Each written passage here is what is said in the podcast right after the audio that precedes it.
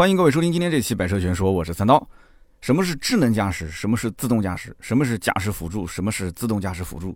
什么叫 L 二？什么叫 L 三？什么叫 L 四？什么叫 L 五？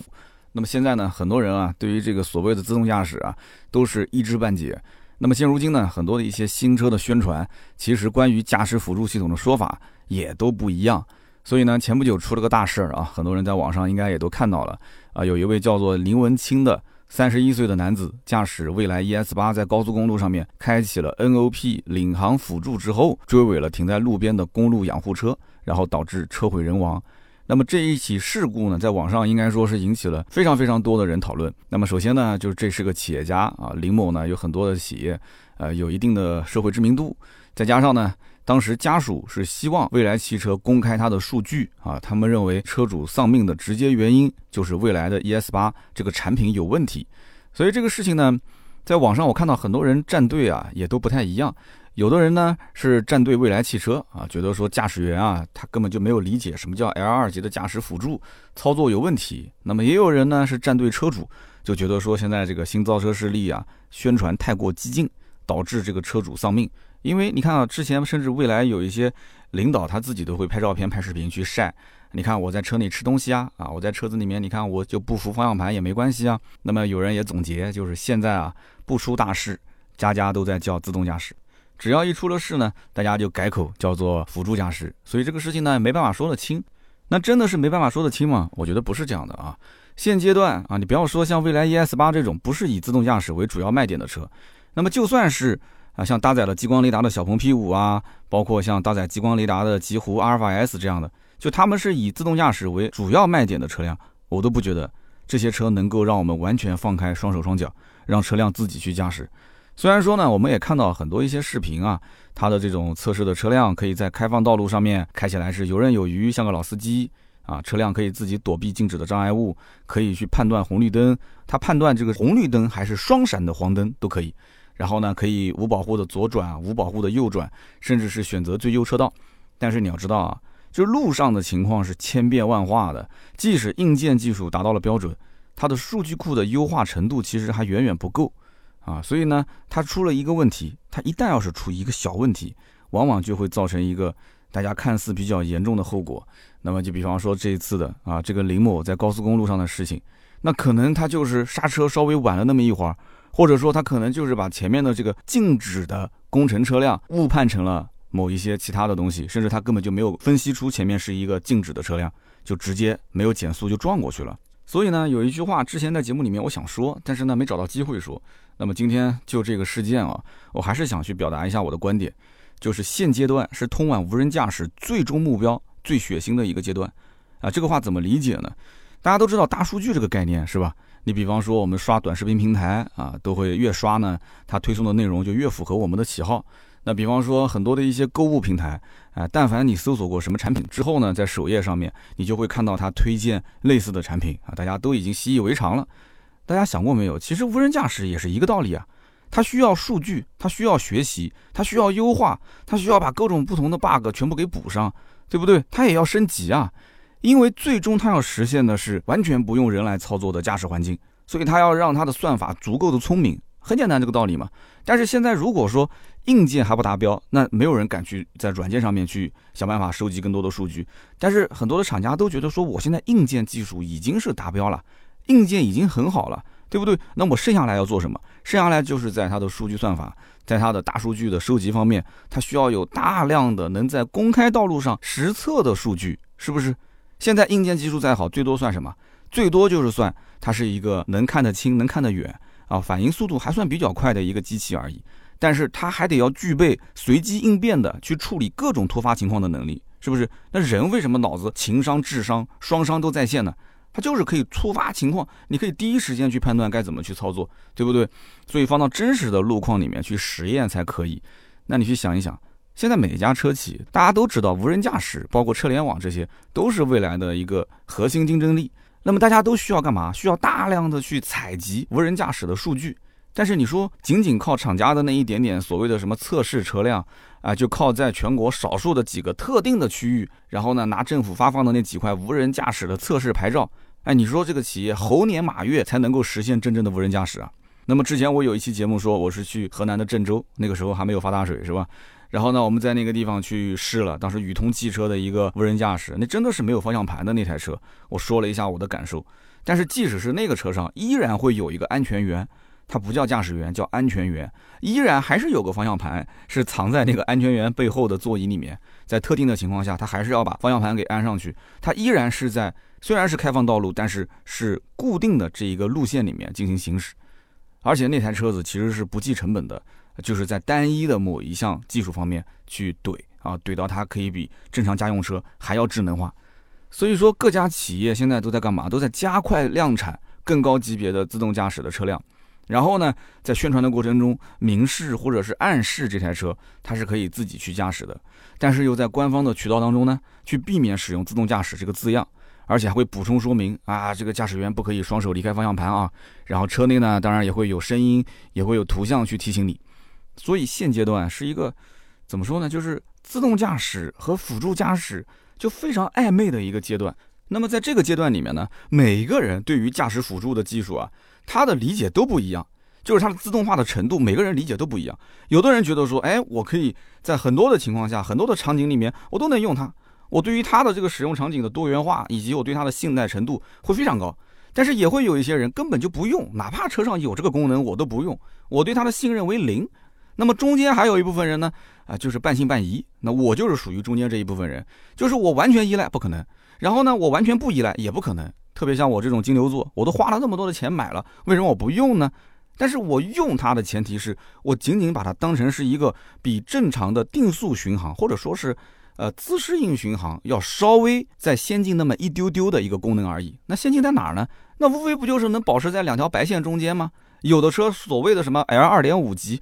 呃，也就是打个方向灯，然后车子可以稍微给你变个道，仅此而已。那么在这种情况下，如果你开启了这个技术，那你的注意力反而是要更集中。你没有听错，反而要更集中。你要手握方向盘，你要把脚放在刹车上，你随时准备接管。我一会儿要说我的一些亲身经历啊，其实都是挺危险的一些经历，大家不要去学我啊。但是我既然买了车，而且我这个电动车为什么要买？其实更多的还是为了测试，给大家去做节目啊，去做一些深度的讲解。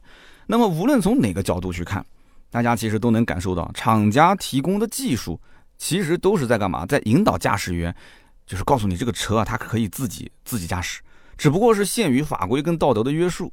所以这个宣传的过程中，它不可以把话说的太满。但是你想，每一台在路上用驾驶辅助功能的这个车辆，是不是在帮厂家做数据的积累？对于他们无人驾驶的数据库的优化，是不是起到了关键的作用？所以换句话讲，今后如果大家的硬件都一样的情况下，就看谁在路上跑的车更多。所以呢，你换位思考一下，现在很多的厂家啊，哭着喊着说我们车子卖的不挣钱啊。你看我们配了那么多的什么激光雷达啊，什么毫米波雷达，实际上成本非常高，我们卖一台亏一台。那他为什么要卖一台亏一台呢？就是在当下的这个环境里面，他就需要去把量做上去，他宁愿卖车不挣钱，把量做上去干嘛呢？收集数据啊，进行优化。啊对不对？这是关乎到企业今后生死存亡的一个最核心的点。我刚刚不说了吗？核心竞争力啊，无人驾驶就其中一方面。所以今后无人驾驶合法化，你要让我去买一台无人驾驶的车辆，就是大家都说啊，我们现在可以不用手扶方向盘就可以开了，法律的规定是可以的。那怎么办？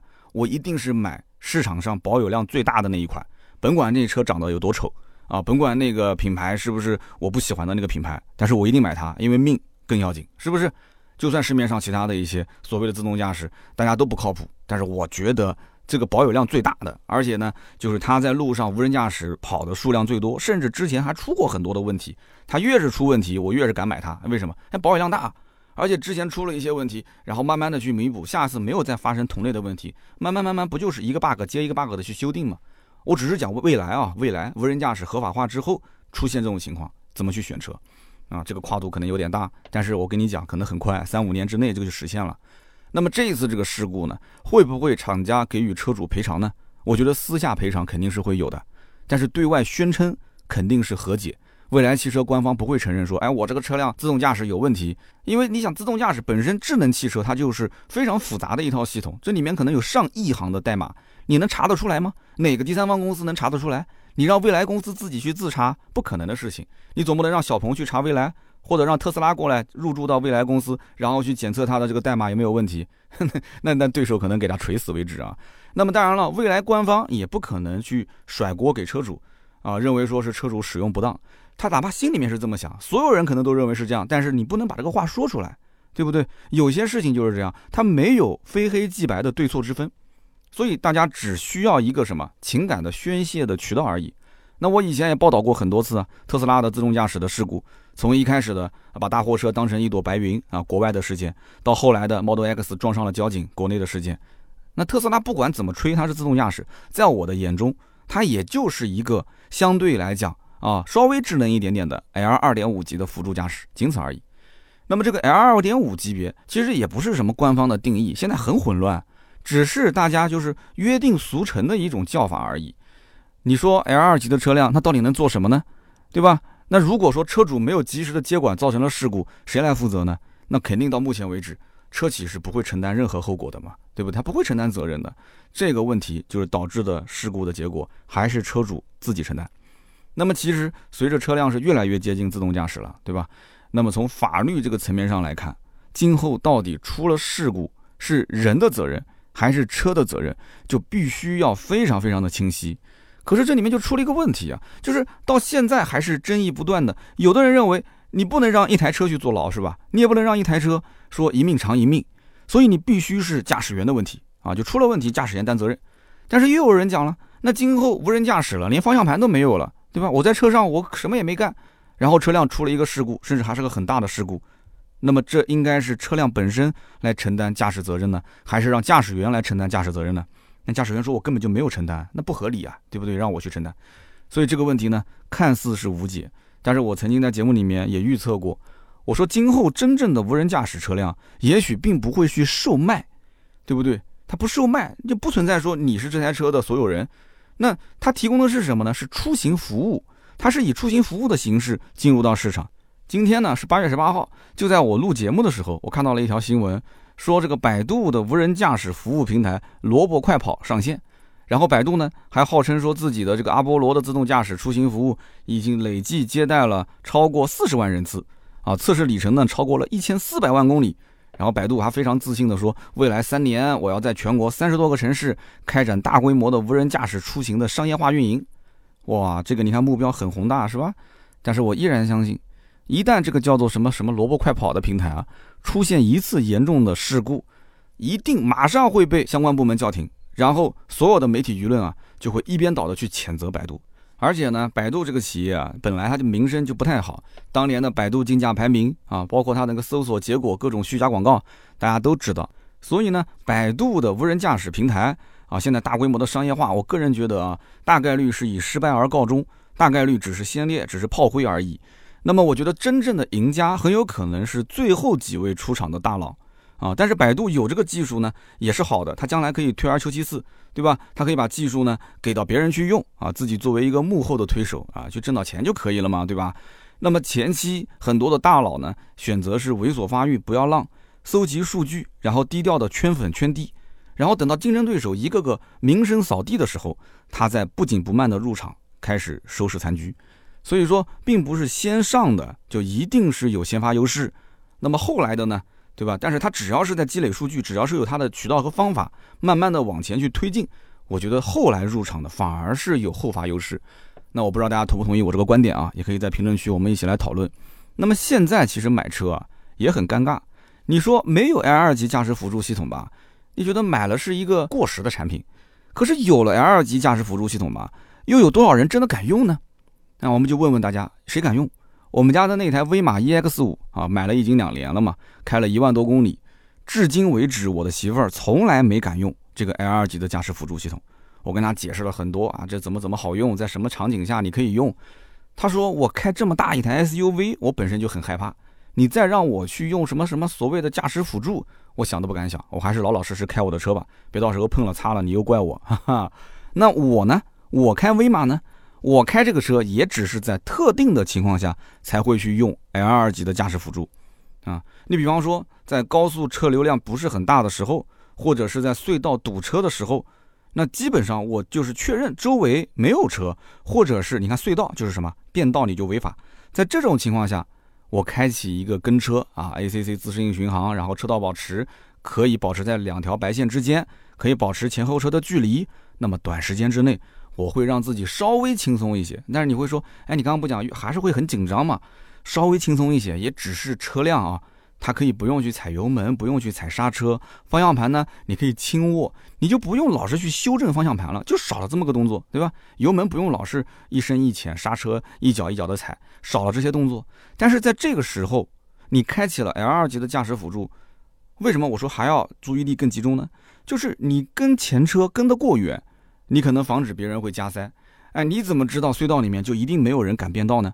是不是很多人看到有一些隧道里面的这些车辆，他仍然敢变道啊？他知道哪边有摄像头，哪边没有摄像头，而且甚至有些人他不怕罚款，罚就是了，他有的是钱，他就是想要赶紧去到目的地啊，可能是为了去搓个澡之类的。他叭一个变道，一个变道过来之后，最怕的是什么？你变个道开走也就算了，他万一前车一脚刹车，他跟着一脚急刹，那我就想问了，你说这个 L 二级的驾驶辅助系统能那么快速的反应过来，前面突然多了一辆车，距离跟我很近，然后一脚刹车？我立马刹停吗？有吗？谁敢去试这个呢？谁敢试？那万一要是撞了，那我能说得清吗？这个事情是我的错，他的错，还是这个系统的错？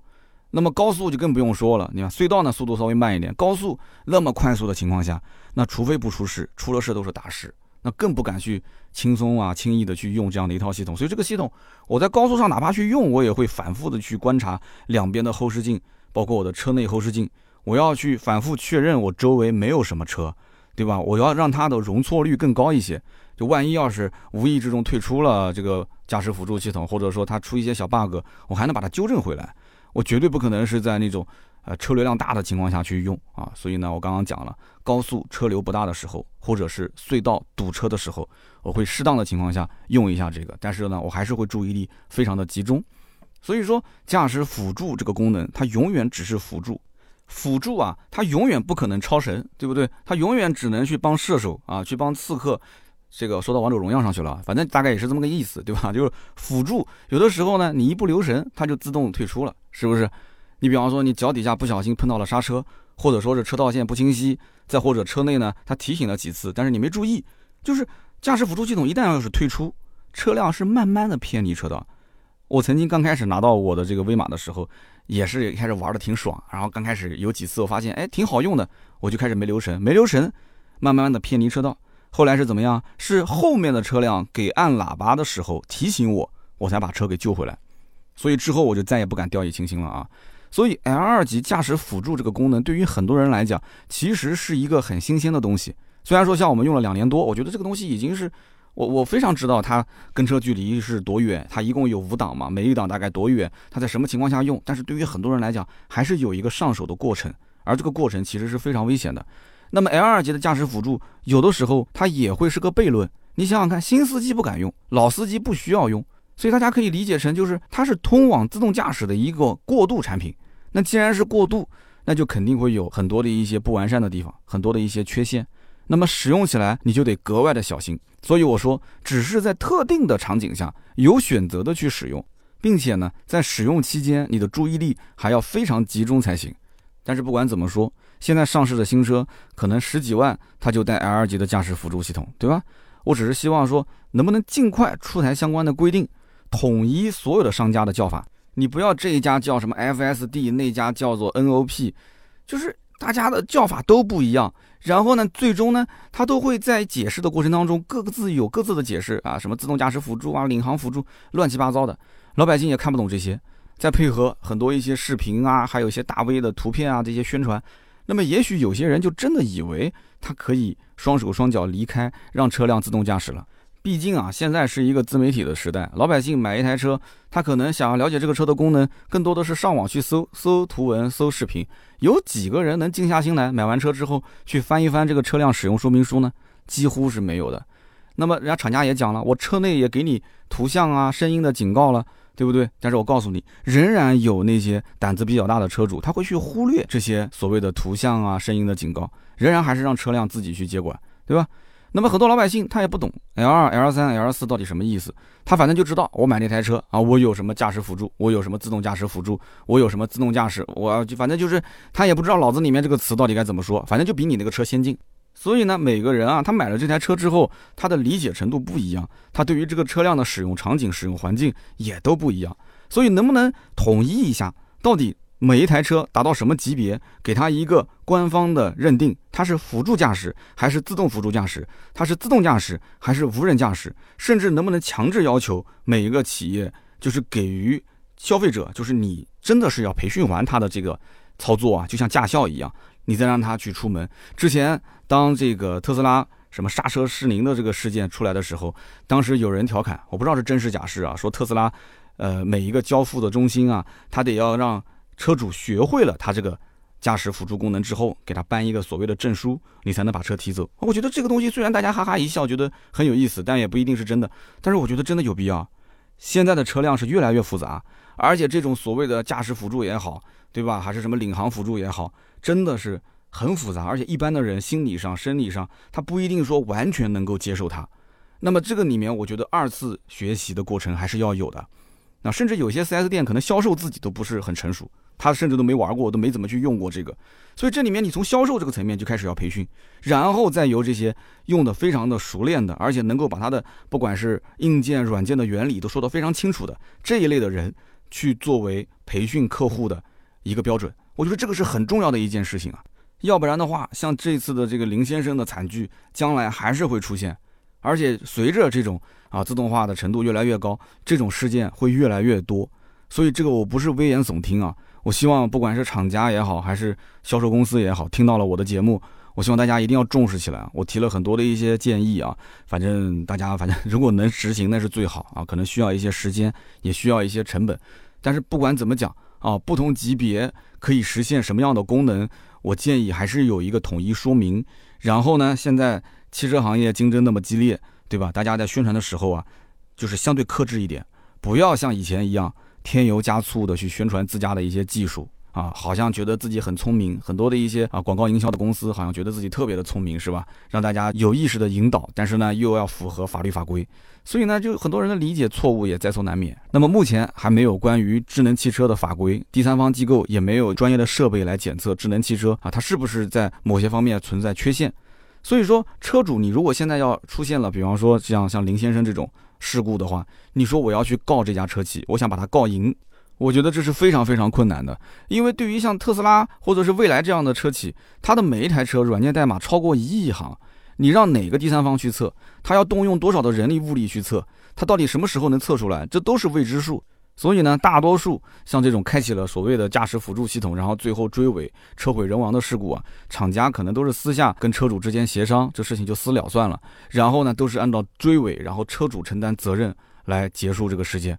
所以在自动驾驶过程当中，车企到目前为止，我们没有见过哪一家公开场合下说我要承担责任的。到目前为止还没有。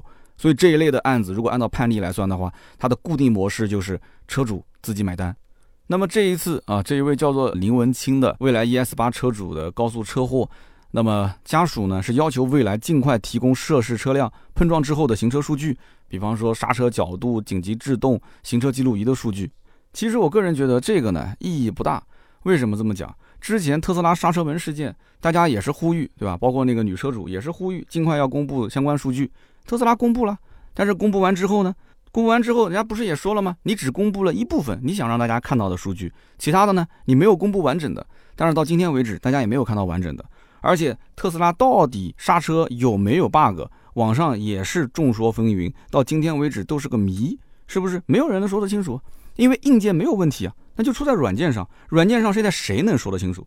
到今天为止啊，我们也没有听说有哪一个很牛掰的第三方公司啊，或者是科技公司、汽车自媒体能够站出来说：“哎，我可以去拆一辆特斯拉，或者是拆一辆蔚来，我可以把它这些一亿多行的代码逐条的啊、逐段落的给你进行分析，我可以进行测试，我可以告诉你 bug 在什么地方。那真的有这样的一个媒体或者是公司的话，那他自己早就可以造车了，因为他太牛掰了嘛，是不是？”所以到今天为止，我觉得啊，其实家属去要这些数据啊，意义不大。那么网友呢，也有人推测，就是说他们家属可能也知道这个事件呢，最终结果啊，可能多数是和解。所以呢，现在就想把这个网络上的影响力再做大一些。那么也有一些网友比较敏感啊，就是说你看啊，这个每一次发布的这个林文清相关的报道，其实大多数会带上他的公司和品牌的名字，所以有很多网友觉得说像是在做一些软植入的广告，就是反正心里面觉得不太舒服啊。很多网友看到这相关报道，那么网友呢之所以这么敏感，也是有他的原因，因为之前呢有一个杭州保姆纵火案啊，大家应该知道这个事件对吧？保姆一把火把家里的房子给烧了，然后。呃，一个母亲和她的几个孩子全部被活活的啊，就就就就反正遇难了嘛。那么这个她的老公当时是手机关机，后来说才知道这个事件。那么这个老公的名字叫做林生斌。这个林生斌事件现在在网络上热度不减。为什么热度不减？大家感兴趣可以自己去搜啊。那么这个人呢，用凄惨的人设，因为。真的是老婆跟孩子都都都那啥了嘛？那么他就非常非常凄惨的用微博塑造自己的人设和形象，然后用短视频平台去直播带货，结果打造了一个三点二二亿的销售额的公司。那么现在反过来出了很多事情，所以呢，网友就会非常的敏感。一开始呢，大家是去锤未来。然后呢，大家就同情这个林先生的遭遇。那么到后来发现，呃，这个家属啊，或者是林先生的朋友啊，在发布他的相关的这些事件的说明的时候，都会是加上这个公司的名字、品牌的名字，然后说全国有五百多家的餐饮连锁店，然后这家企业是致力于做什么什么什么什么啊，他是怎么怎么好，所以大家就开始感觉有点不太对了。所以很多的网友在评论区的这个留言风格也跟以前不一样了。啊，大家肯定都知道，就是网友的嘴巴都是比较毒的嘛。所以呢，这个事件再往下发展，我觉得真的就有点变味了啊。那么网友也像吃干炸一样啊，把前面甜的那一部分呢都嚼完了，后面呢索然无味啊。下一个热点事件冲出来之后，这个事件也就不会有人关心了。但是不管怎么说啊，作为汽车媒体来讲的话，我还是想要告诉各位啊，今年的八月十二日，工业和信息化部发布了关于加强智能网联汽车生产企业以及产品准入管理的意见，也就是上一周。那么该意见就指出，企业生产具有辅助驾驶和自动驾驶功能的汽车产品，应当明确告知车辆功能以及性能限制、驾驶员职责、人机交互设备信息、功能激活以及退出的方法和条件等等相关信息。所以，我们有理由相信啊，自动驾驶它是一定会到来的。那么，法律法规也是会越来越完善。但是呢，在通往这个目的地的路上，一定是充满着血腥和不幸。那么最后呢，也是希望我们每一位听友啊，都能够提高警惕啊，谨慎去使用驾驶辅助功能，不管是特斯拉的、未来的小鹏的、理想的任何一家的，那么你一定要知道，现阶段还是自己握着方向盘，心里面才踏实，不要完全依赖于它，难道不是这样吗？大家也可以在留言区我们讨论讨论，好不好？好的，那么以上就是今天节目所有的内容，感谢大家的收听。那么下面呢是关于上一期节目的留言互动环节，我们每一期呢都会在留言区抽取三位啊，赠送价值一百六十八元的芥末绿燃油添加剂一瓶。那么上期节目呢，啊，我们聊的是凡尔赛啊，这个车子呢确实热度很高。那么有一位听友叫做不瘦到七十公斤我就不改名，他解释了一下，说这个为什么现在会有一些开马自达的车主过来买凡尔赛，他说。十五到二十万这个区间，很多人应该考虑的是什么？马自达的 CX 四，对吧？但是呢，大家都知道，对吧？这个一汽马自达后面 情况也不是特别的好，然后同时这个车型啊啊，可能后期也就基本上没了。所以因此呢，大家就会在想，造型、气质各方面差不多的车有没有可以替代的，而且要相对比较小众的？结果呢，发现哎，凡尔赛不就是这样的吗？对不对？轿跑的 SUV 造型，那实际上它的定位是个中型车，但是呢，离地间隙各方面看起来也都还行。那个 CX 四说是轿跑 SUV，其实看上去呢，也就是比正常的轿车略高一点。所以这个叫不瘦到七十公斤我就不改名的哥们儿，当时这条留言也是引发了很多人的共鸣，说哎，好像是这么回事啊。就是马自达昂克赛拉车主本来是要换 CX 四，结果反过来去换了凡尔赛，哎，有这种可能性。那么非常感谢你啊，这也是我们一个老听友。那么下面一位听友呢，叫做君 Y A N G 啊，君 Young，他说我之前是看的五零八，结果我就发现那个 4S 店太冷清了，然后呢我就很害怕这个车子啊是个冷门车，买回来之后后期这个零件更换比较麻烦，然后我等了两年，结果呢两年之后我提了一台 CT 五啊，算是越级了。他说啊，他是一四年的时候买了一辆北汽绅宝 D 五零。这台车子呢，开了将近八年时间，除了正常保养之外，修过一次空调。但是呢，这个还不是关键点，关键点是他这台车子的眼镜盒坏了，然后去 4S 店找配件，4S 店说你等一等，这个配件暂时没有。结果等了两年，这个配件都没找到啊，副厂也没有，原厂也没有，所以这个事情呢，让他非常的郁闷，这也是直接导致他后来没敢去买比较冷门的法系车的一个根本原因，就是配件太少啊，怕买不到。真的，我觉得这个呢，我在之前讲一些比较冷门的车型的时候也提到过，那么现在有车主站出来现身说法，也是给大家多一个提醒吧。那么下面一位车友呢，叫做杰克船长 K 三。他说：“哎，三刀这一期节目分析的非常的对，东风的反腐啊已经开始了。哎，我最近就看到一条新闻，他截了个图发到了评论区。那么评论区的这张图片呢，大家也可以看一下啊。我的节目是八月十四号的下午上线的，然后八月十四号的晚上十点钟的时候，出现了一条新闻头条，叫做‘东风汽车合资品牌三名高管被查’。”所以这个也许是巧合吧，啊，你们就当是巧合就可以了，好吗？就不要再追问了啊。说，哎，三刀，你这是预感是，呃，随便分析分析说一说的，还是说你有内部的消息？好的，那么以上呢就是今天这期节目所有的内容，感谢大家的收听，听到最后都是铁粉，也欢迎各位呢把这一期节目的内容呢转发到朋友圈，可以让更多的朋友听到看到，因为很多人可能也特别关心这个事件的解读，是不是？那么评论留言也是对我最大的支持啊，我们会在节目下方抽三条，然后呢赠送价值一百六十八元的节末绿燃油添加剂一瓶。那么今天这期节目就到这里，更多的内容可以关注我们的公众号“百车全说”，我们每一周有长视频，还有探店的图文哦。好的，那么今天这期节目呢就到这里，我们周六接着聊，拜拜。